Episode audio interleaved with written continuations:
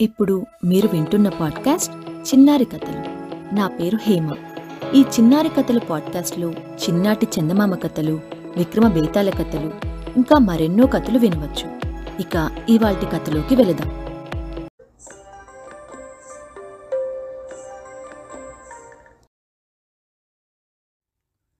అతి ధోరణి.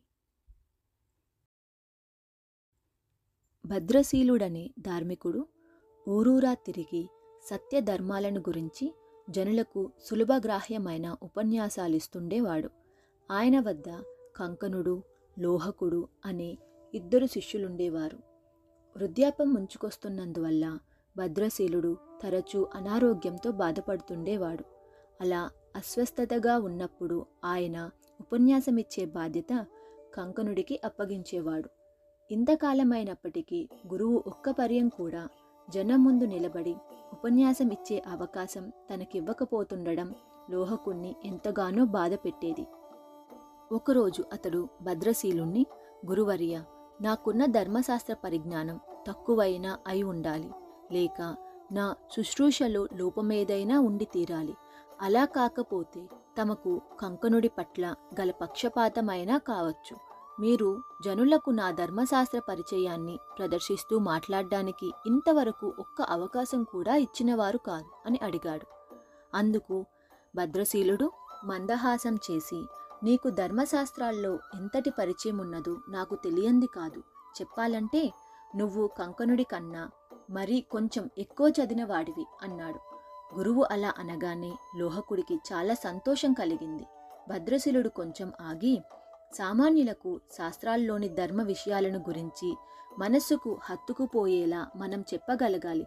అలా చెప్పలేనప్పుడు వాళ్ళు విపరీతార్థాలు తీసుకొని మనం ఆశించిన దానికి భిన్నంగా ప్రవర్తించే ప్రమాదమున్నది. నువ్వు ఉపన్యాసుడి కన్నా విమర్శకుడిగా వ్యాఖ్యాతగా రాణిస్తావని నా అభిప్రాయం అన్నాడు. లోహకుడు ముఖం చిన్నబుచ్చుకొని ఇన్నేళ్ళు గడిచిన ఒక్క అవకాశం కూడా నాకెప్పుడూ ఇవ్వకుండానే తమరు నా గురించి ఇలా అభిప్రాయపడడం నా దురదృష్టకరంగా భావిస్తాను అన్నాడు.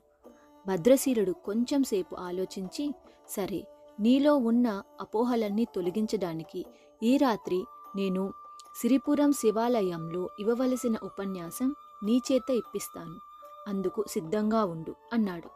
గురువు ఇలా అనగానే లోహకుడికి చాలా సంతోషం కలిగింది. ఆ రాత్రి సిరిపుర శివాలయ ప్రాంగణంలో లోహకుడు గ్రామస్తుల ముందు నిలబడి ధనమూల మిదం జగత్ అన్న విషయాన్ని ఖండిస్తూ ఉపన్యాసం ప్రారంభించాడు. మనిషి సుఖంగా బతకడానికి డబ్బు ప్రధానం కాదని లోహకుడు ఎన్నో ఉదాహరణలిస్తూ ఒక గంట కాలంగా మాట్లాడుతూ వస్తున్నాడు. అతని ధోరణి అక్కడ చేరిన జనానికే కాక భద్రశిలుడికి కూడా విసుగు పుట్టిస్తున్నది. అలా కొంతసేపు జరిగాక లోహకుడు ఒక క్షణం ఆగి జనాన్ని ఉద్దేశించి డబ్బుతో మనం అన్నీ కొనలేమని మీ అందరికీ ఈ పాటికి అర్థమైందని అనుకుంటున్నాను అన్నాడు. జనంలో కొందరు మహాబాగా అర్థమయ్యింది అని ఇక ఉపన్యాసం ముగించమన్నట్లు గట్టిగా చప్పట్లు కొట్టారు. లోహకుడు అదేం గమనించక రెట్టించిన ఉత్సాహంతో డబ్బుతో మనం సంతోషాన్ని కొనగలమా? ఆప్యాయతకు విలువ కట్టగలమా అని జనంలో ముందు కూర్చున్న వాణ్ణి ఒకరిని లేవమని నాయన నేను నీకు వంద వరహాలిచ్చి నీ తల్లిదండ్రులని అసహించుకోమని చెబితే అలా చేయగలవా? అని అడిగాడు. ఆ ప్రశ్నకు వాడు అయోమయంగా దిక్కులు చూడసాగాడు. అంతలో వాడి పక్కన కూర్చున్నవాడు లేచి నిలబడి మా మేనమామను అసహించుకోమంటే నాకెలాంటి అభ్యంతరమూ లేదు. ఇందుకు నాకెంత డబ్బు ముట్ట చెబుతారు? అని అడిగాడు. జనం అంతా గొల్లున నవ్వి ఒక్కొక్కరుగానే లేచిపోసాగారు లోహకుడు అలాగే ఆశ్చర్యంతో నిలబడిపోయాడు. అప్పుడు భద్రశీలుడు లోహకుడి భుజం తట్టి ఉపన్యాసం ఇవ్వడానికి ఇంతకాలంగా నేనెందుకు అవకాశం ఇవ్వలేదో ఇప్పుడు అర్థమయ్యిందా నీకు అధికమైన శాస్త్ర పరిజ్ఞానంతో పాటు అతి ధోరణి కూడా ఉండడమే. అందుకు కారణం నిన్ను గురించిన నా ఆలోచనలో పొరపాటేం లేదు కదా? అని అడిగాడు నెమ్మదిగా. లోహకుడు గురువుకు జవాబివ్వలేక తలవంచుకున్నాడు. ఆ తరువాత అతడు ఉపన్యాసాల జోలికి పోక ధర్మశాస్త్రాలకు చక్కని వ్యాఖ్యాలు రాసి మంచి పేరు తెచ్చుకున్నాడు. మీకు కనుక ఈ స్టోరీ నచ్చినట్లుంటే చిన్నారి కథల పాడ్కాస్ట్ని ఫాలో అవ్వండి. అలానే మీ ఫ్రెండ్స్ అండ్ ఫ్యామిలీకి షేర్ చేయండి. మీరు మీ కామెంట్స్ కానీ సజెషన్స్ కానీ చెప్పాలనుకుంటే చిన్నారి కథలు twenty one at Gmail dot కామ్కి message చేయండి.